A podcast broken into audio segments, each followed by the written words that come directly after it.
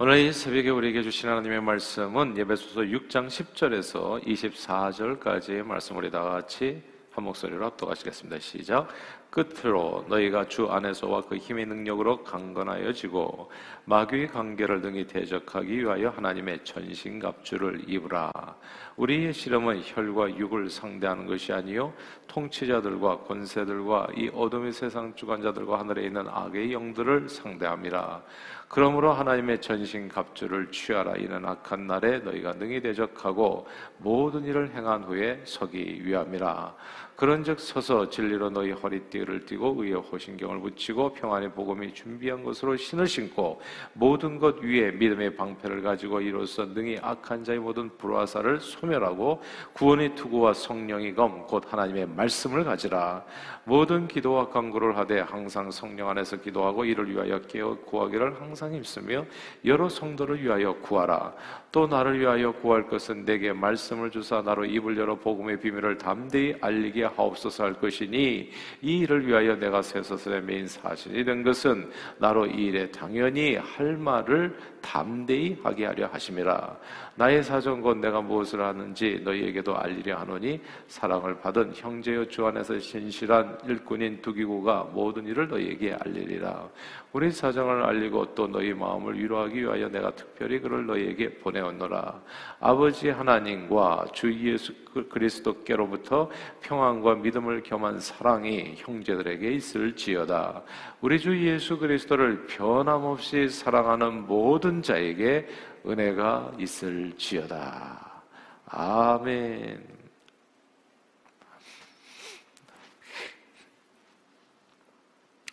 초등학교 육 학년 어린이가 있었습니다. 그 학생이 다녔던 학교는 각 교실 뒤에 이제 학생들이 책을 가져다 놓고 이제 간이 도서관을 만들고, 그래서 그 학급에는 이제 도서부장도 있었던 거죠. 그래서 도서부장을 둬서 학생들 중에서 한 명이 그래서 책을 이제 빌려주고 빌려다가 읽기도 했었던 겁니다. 그런데 시간이 지나면서 그 책들이 한두 권씩 이제 없어지기 시작한 거예요. 어느 날 담임 선생이 보니까 책이 이제 거의 현저하게 많이 없어진 것을 보게 되신 겁니다. 그래서 너무너무 화가 나셔가지고 그 학생들에게, 책을 가져간 학생들이 있다면 좀 다 자수하고 자수해서 광명 찾고 아, 지금 이 시간 내가 다 용서해 줄 테니까 나오라. 누가 책을 가져갔나 이제 이렇게 다그쳤던 겁니다. 그런데 학생들이 두려워서 그랬는지 아무도 나오는 사람이 없었던 거예요. 그러니까 이제 점점 점점 선생님이 화가 이제 에스컬레이트 되는 거죠. 내가 이렇게 아주 점잖게 좋은 말로 했는데 이제 한 명도 가져간 사람이 없는데 책은 없으니까 아 그러니까 이제 아마 이 도둑을 잡아야 되겠다 이렇게 마음을 먹으신 것 같아요. 아 그래서 이제 점점 점점 그 톤이 올라가게 되고 그 내용도 이제 말씀도 이제 거칠어지기 시작했던 겁니다. 지금 나오지 않으면 진짜 혼날 줄 알라. 나중에 알게 되면 지금 이제 넘어가더라도 나중에 알게 되면 가만두지 않겠다. 이제 이렇게 위협을 하게 된 겁니다. 그래도 아무도 나선 사람이 없으니까, 아이가 없으니까 이제 앞에서부터 이제 가방을 하나씩 이제 뒤져서 이제 책이 나오면 이제 혼내겠다고 이제 가방을 뒤지기 시작했던 거예요. 그때 이제 뒤쪽 줄에 앉았던 한 아이가 자기 책상 안에 이렇게 가만히 보니까 아, 그 도서관에 있었던 책이 누가 이제 읽고서 그냥 자기 책상 안에다 넣어놨었던 거죠. 아, 이제 그게 자기가 훔친 책은 분명히 아니고 자기가 읽은 책도 아니었는데도 불구하고 그 책을 보는 순간에 이제 이상하게 가슴이 뭐 도둑질을 안 했는데도 불구하고 콩닥콩닥 뛰기 시작했습니다. 아, 그러니, 그런데 이제 자기가 뭐 이렇게 빌린 책도 아니고 훔친 책도 아니니까 그냥 조용히 그냥 그 책을 옆에 있는 친구한테 줘서 그냥 뒤에다가 살며시 갖다 놓으라고 이제 이렇게 하면서 이제 얘기하면서 뒤로 가고 있었는데 그 책이 이게 또 이제 담임 선생님 눈에 안 걸릴 수가 없죠. 앞에서는 다 보이니까. 그래서 이제 그렇게 걸리게 되어졌을 때 사정을 담대히 이야기하고 진리를 얘기하면 되잖아요. 담임 선생님께 어 여기 안에 보니까 책상에 안에 책이 한 권 있었습니다. 이 책은 제가 빌린 것이 아닙니다. 똑부러지게 말만 했어도 아무 일도 안, 안 되었을 텐데 이게 그냥 말, 말 없이 그냥 이렇게 두려워서 그 분위기가 그래서 제가 그냥 은밀하게 가져다 두려고 했던 그 시도가 그냥 마치 도둑질한 도둑이 현장에서 걸린 꼴이 되어버리고 만 겁니다. 당연히 해야 할 말을 용기 있게 말하지 못한 대가, 이 대가는 참 엄청났습니다.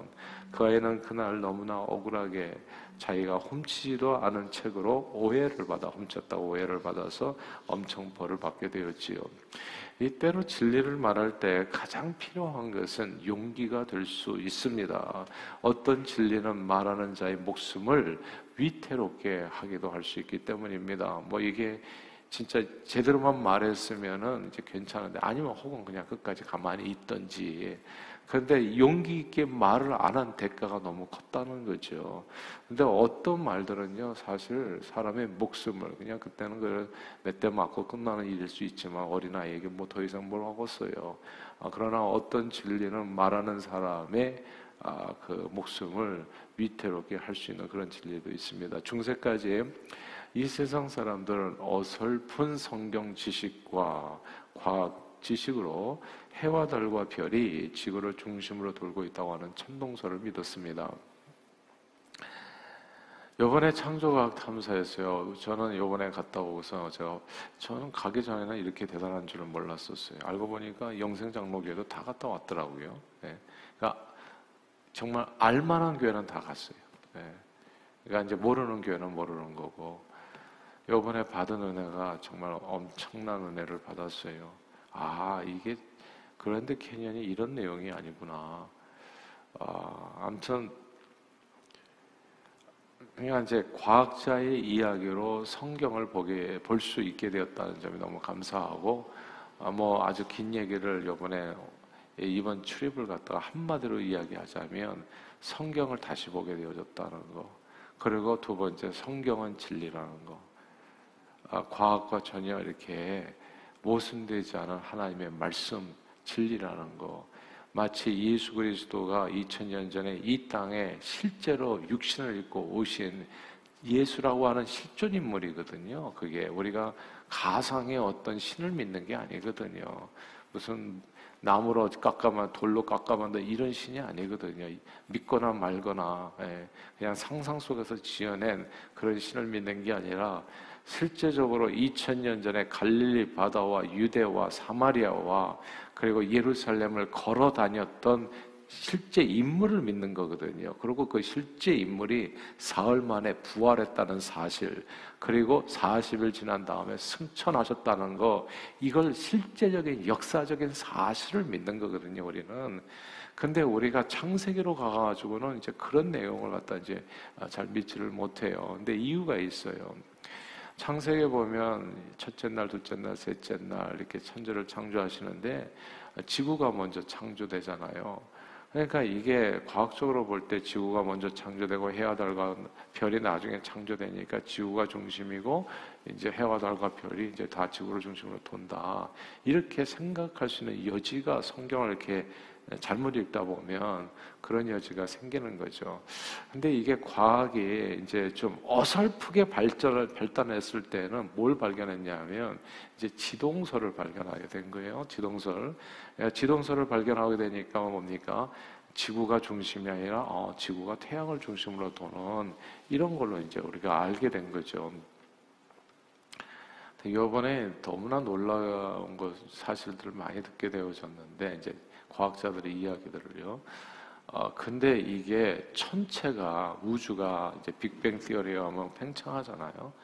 근데 팽창하는데 우주에 보면 은하계가 어마어마하게 많잖아요. 은하계가 태양과 같은, 태양계도 많은 수없이 수억 개의 은하계 중에서 하나잖아요. 근데 이게 은하계가 계속 팽창하는데, 은하계가, 우리가 지구가 이제 막 랜덤하게 있는 은하계 중에서 어떤 태양계가인 줄 알았는데, 요즘 새롭게 관찰되는 내용, 그러니까 이제 과학이 더 발달하니까 은하계에서 태양계가 중심이라는 얘기예요. 태양계가 중심이고 거기 은하계가, 모든 은하계가 이런 올빗이라고 하는데 이런 원을 그리면서 태양계를 중심으로 돈다고 있다는 얘기죠. 이렇게. 그러니까 이런 얘기를 뭐 들어본 적 있습니까, 여러분? 그러니까 창조과학 탐사는 반드시 가야 되겠더라고요. 그렇다면 성경이 맞아요, 또. 그러니까 하나님께서 지구를 만드시고 태양계를 만드신 다음에 그게 중심이었던 겁니다. 알고 보니까 이렇게. 그게 과학적인 증명과 관찰로 나온 사실인 거예요. 아무튼 중세까지는 이제 사람들이 뭐 이렇게 이 정도의 과학 지식도 없었고, 그러니까 어설픈 성경 지식과 과학 지식으로 이제 천동설을 이제 믿었던 거죠. 그러나 과학적 관찰에 의하면 이건 지구를 중심으로 태양이 도는 건 아니었기 때문에 지동설을 여러 과학자들이 이제 알게 되었던 겁니다. 근데 과학자들이 지동설을 주장하니까 세상 사람들은 그들을 탄압했죠. 과학이라는 것은 뭐냐면 사실에 근거한 거거든요. 근데 과학도 이제 이렇게 차원이 높아지면 높아질수록 사실을 알 수가 없어요. 우주의 기원은 어떻게 알겠어요? 그러니까 모든 게 다 하이파서시스, 가설에 기초해 가지고 이럴 것이다. 그 중에 하나가 빅뱅 티어리인 거예요. 아무도 몰라요, 사실은. 이제 이래서 이제 나중에는 과학도 결국은 과학이 아니라 이제 각자의 소신, 그러니까 믿음에 따라 가지고 거기에 이제 만들어가는 내용이 되어지는 것인데, 설득력 있게 상대를 설득할 수 있으면 그게 과학이 되고, 설득하지 못하면 이제 그냥 아무것도 아닌 것이 되어지는. 근데 아무튼 지동설까지는 이제 이렇게 이제 망원, 망원경으로 보면서 이제 케플러의 그, 원, 그 원리 같은 것을 발견해 나가면서 이제 이게 맞는다는 것을 알게 된 거거든요. 그러나 그렇게 밝혀졌을 때조차에도 세상 사람들 가운데서는 그 진리를 믿지 않는 사람들이 있었던 거죠. 막 종교 재판소까지 열어서 지동설을 말하는 자를 처벌했었던 겁니다. 그때 나왔던 유명한 말 중에 하나가 갈릴레이의 그래도 지구는 돈다입니다.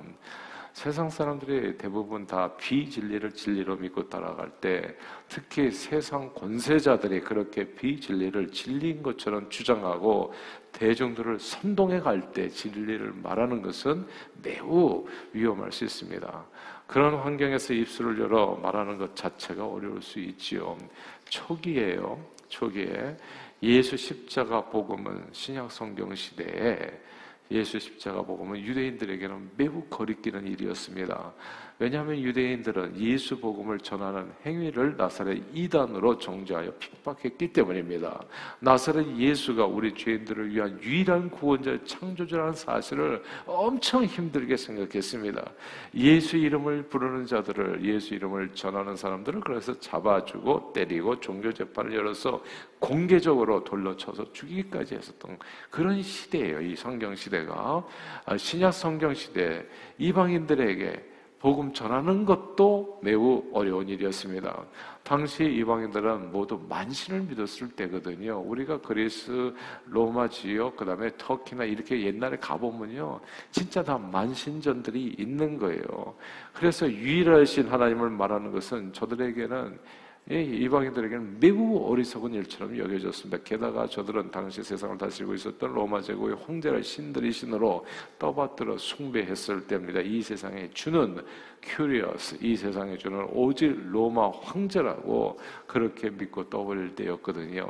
자, 이런 세상 환경에서 유대인들, 그 다음에 이방인들, 이런 세상 환경에서 이 세상의 유일한 구세주는 큐리어스, 주는 오직 예수뿐이라고 말하는 것은 결코 쉬운 일이 아닙니다. 유대인 세상으로 가든지 이방인 세상으로 가든지 이건 목숨이 위태로울 수 있는 그런 진리 선포가 되겠어요. 보통 용기가 필요한 일이 아니었습니다. 괜히 어설프게 입을 열었다가는 그냥 진짜 지도새도 모르게 잡혀다가 죽을 수 있었어요. 매를 맞고 감옥에 끌려가 온고 구출을 쳤도록 목숨을 잃을 수 있었다고요. 실제로 바울 사도는 예수 복음을 전하다가 이방인들에게 붙잡혀 곤역도 치르고 유대인들에게 붙잡혀 죽을 고비도 넘겼습니다. 세상 사람들은 진리이신 예수 그리스도를 전하는 것을 견디지 못했어요. 그렇게 복음을 입을 열어서 말하는 자를 경계했고, 잡아주었고, 심한 형벌을 주고 죽였습니다. 자, 이제 이런 오늘 본문은 그런 환경에서 나온 말씀이에요. 에베소서는 바울이 복음으로 고난을 받아 로마 감옥에 갇혔을 때 쓴 편지입니다. 제일 차 로마 감옥에 갇혔을 때 에베소서를 쓴 편지거든요. 에베소에 보낸 편지거든요. 이 편지를 기록할 당시 로마는 이제 시대적으로 볼 때 잔인무도한 폭 폭군이었던 로마 황제가 다스릴 때, 여러분 아시죠? 많은 이렇게 기독교인들을 화형시키고 뭐 어, 그런 당, 상, 당시의 상황. 방종과 사치와 또 살상에 막 창궐할 때 복음으로 인해서 언제 죽어도 하나도 이상할 것이 없는 그런 환경이었던 겁니다. 자, 감옥에서 언제 풀려날지도 알 수 없는 상황, 그리고 풀려나서 복음을 전한 다음에 언제 죽을지 알 수 없는 그런 상황 속에서 보세요. 사도 바울이 구한 내용이 나를 위해서 기도해 주세요 라고 기도한 내용이 무엇이었냐, 이게 사실 중요합니다. 그 내용을 우리가 주목해야 돼요. 우리가 보통 감옥에 갇히면 뭘 구하겠어요? 감옥에서 빨리 풀려나게 해달라, 나는 여기 들어와서 이렇게 갇힐 사람이 아니다, 나를 빨리 풀려나게 해주세요, 이렇게 기도 요청을 해야지. 이게 약간 정상적일 것 같고 이게 상식적일 것 같고, 모든 사람들이 대부분 그렇지 않겠어요? 감옥에 이런 이런 무슨 이런저런 일로 억울하게 감옥에 갇히게 된다면 나를 제일 먼저 풀어달라고. 그런데 놀랍게도 사도 바울은 감옥에서, 감옥 밖에 있는 에베소 교인들에게 그걸 요청하지 않습니다. 오히려 이렇게 기도 요청을 하니 놀랍지 않습니까? 다 함께 십구 절을 읽겠습니다. 육 장 십구 절을 읽습니다. 육 장 십구 절 시작. 또 나를 위하여 구할 것은 내게 말씀을 주사 나로 입을 열어 복음의 비밀을 담대히 알리게 하옵소서 할 것이니. 아멘. 이 말씀을 보면요, 이게 도대체 이 사람이 감옥에 갇힌 사람인가 아닌가, 이게 구별이 안 돼요. 감옥에 갇혀있는 사람의 소원이 딱 하나, 소원이 나 이걸 위해서 꼭 기도. 우리가 이제 셀 모임이나 이렇게 기도 요청을 할 때 보면 내게 꼭 필요한 거 기도 요청을 하잖아요. 꼭 필요한 게 뭡니까? 아, 내가 좀 건강하게 주님 앞에 갈 때까지 이렇게 잘 살게 해주세요, 뭐 이런 게 기도 제목이잖아요. 우리 아이가 좀 이번에 좋은 대학 들어갈 수 있도록, 그리고 직장 취직할 수 있도록, 뭐 이런 게 기도 제목이잖아요. 감옥에 갇힌 사람이 가장 기도 제목이 뭐겠어요? 감옥에서 풀려나는 거. 근데 이 사람의 기도 제목이 사실 우리의 마음을 엄청 불편하게 하는 겁니다. 사실 이 새벽에도. 그러면 우리는 도대체 뭐가 소원이었나? 우리 내 인생에서 가장 중요한 것은 뭔가? 사람이 위기에 빠지면요, 가장 중요한 것을 구해요. 제일 먼저. 이런 거예요. 물에 빠진 사람이 구하는 건 딱 하나예요. Help me! 살려주세요. 그거예요. 예. 그러니까 가장 위기에 처했을 때는 가장 소중하고 가장 중요한 거는 긴급하고, 그리고 꼭 필요한 것을 구하거든요. 그러면 이 사람이 가장 구해야 될 것은 상식적으로 볼 때, 합리적으로 생각해 볼 때, 감옥에서 나가, 빨리 나가게 해달라, 뭐 이렇게 구하는 것이 맞아요.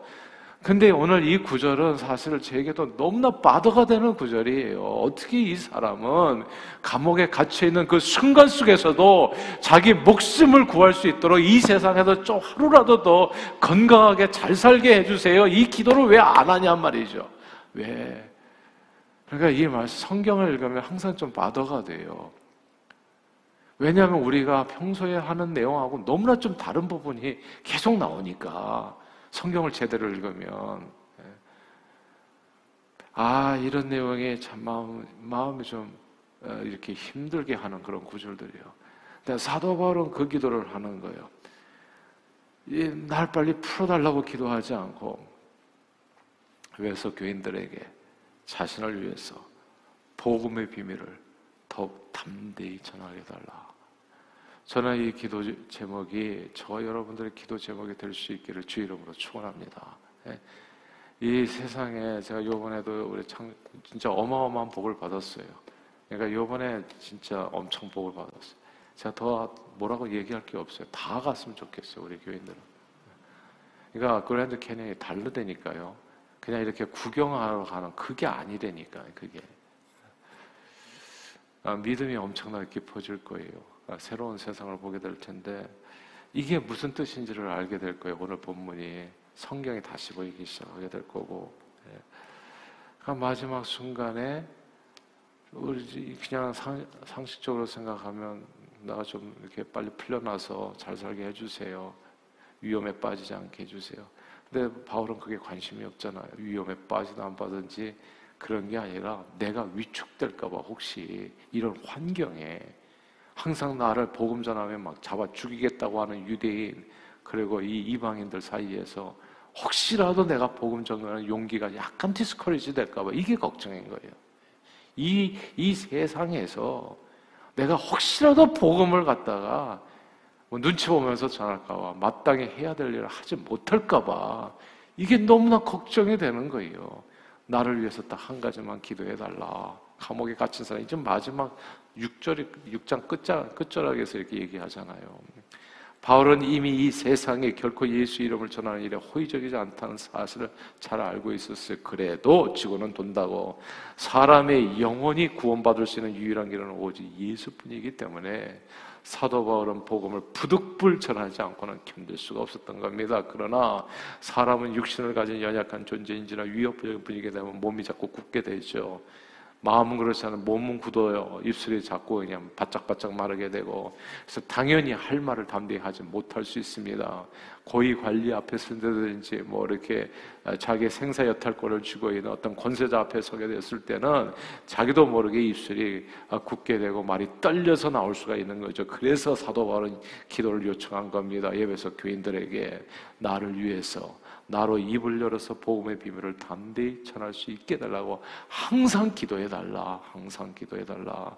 저는 저와 여러분들의 이, 이 기도 제목이 우리에게 항상 하는 기도 제목이 될 수 있기를 바라고, 또 서로서로를 위해서 이렇게 중보 기도할 수 있게 되기를 바라요. 왜냐하면 사도 바울은 자신의 로마 감옥에 내가 왜 갇혔냐, 내가 감옥에 갇힌 이유는 당연히 할 말을 담대히 했기 때문이고, 또한 그래도 지구는 돈다고 당연히 할 말을 담대히 전하기 위함이기 때문이라는 것을 알았기 때문입니다. 오늘 본문 이십 절 말씀인데요. 이십 절 한번 읽어볼까요?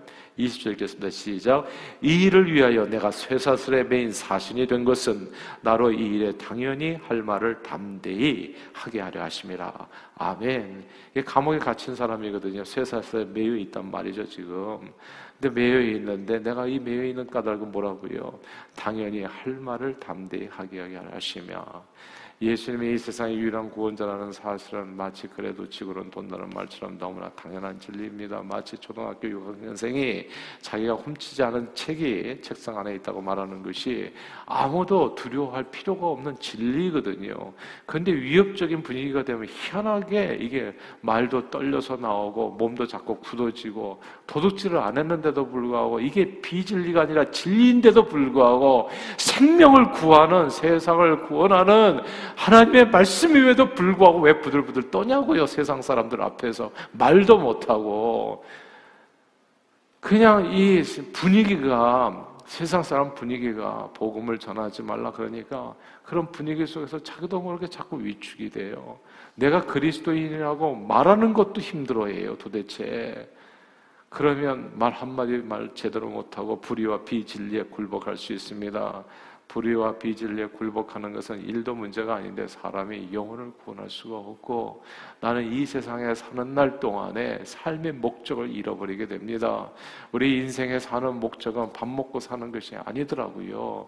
우리 인생에 사는 목적은 예수 믿은 후에는 복음 증거하기 위해서 우리가 살아있는 거예요. 이게 예수 이름을 증거해서 너 한 사람이라도 더 구원하고 와라. 그래서 하나님께서 우리에게 주신 기회인데, 세상 사람들이 지금도 우리가 압박을 느끼지 잖아요. 어디를 가도 이제 복음을 전하면 마치 좀 이상한 사람 바라보는 것처럼 그런 세상 분위기가 되어졌다고요. 그랬을 때 우리가 해야 될 기도 제목은 딴 기도가 아니라, 하나님 이 세상의 위협에 굴하지 아니하고 나로 하여금 복음을 담대히, 마땅히 해야 될 말을 담대히 할 수 있게 하나님의 은혜를 주옵소서, 이 기도가 돼야 되지 않는가. 오늘 본문을 꼭 기억하십시오, 여러분. 당연히 해야 할 말입니다. 우리가 복음을 전하는 것은 눈치 보고 해야 될 일이 아니라 당연히 해야 될 말을 담대히 하게 하심이라. 오늘 이 말씀을 꼭 기억하시고, 정말 감옥에 갇혔어도 당연히 해야 될 말을 담대히 하기 위해서 기도 요청을 했었던 사도 바울을 본받아서, 저도 오늘, 저와 여러분들도 오늘 이 새벽에 이 기도로 하나님 앞에 나아가, 오늘도 주어진 시간 동안에 하나님의 영광을 위해서, 그의 이름의 영광을 위해서 그의 이름을 온 세상에 선포하는 일에 아름답고 존귀하게 쓰임받는 저와 여러분들이 다 되시기를 주의 이름으로 축원합니다. 기도하겠습니다. 하나님 아버지, 그래도 지구가 돈다고요. 진리는 담대하게 선포하고 진리로 인해서 죽을 수 있다면 그것은 성경을 순결하고 이야기합니다. 그 이 세상에 이런저런 죽음이 많은데 세상에서 가장 고귀한 죽음이죠. 병원에서 그냥 산소 마스크 쓰고 오래오래 그렇게 버티다가 진짜 무의미하게 지금 죽어라 백 년 후에 죽어라 아무 상관없이 살다가 가는 사람도 있는데, 진리를 선포하다가 내가 목숨을 하나님 앞에 전제로 드릴 수 있다면 그보다 더 큰 영광은 없을 것입니다.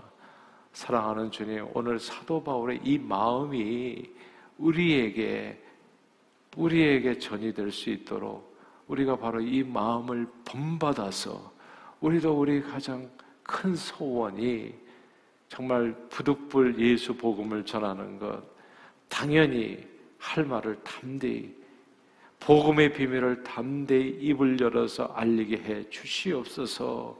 오늘도 우리도 이와 같이 기도 제목 삼아서 기도하며 하늘에서 주시는 그 능력을 힘입어 복음의 일꾼으로서 존귀하게 쓰임받는 오늘 하루가 되도록 축복해 주옵소서. 예수 그리스도 이름으로 간절히 기도하옵나이다. 아멘.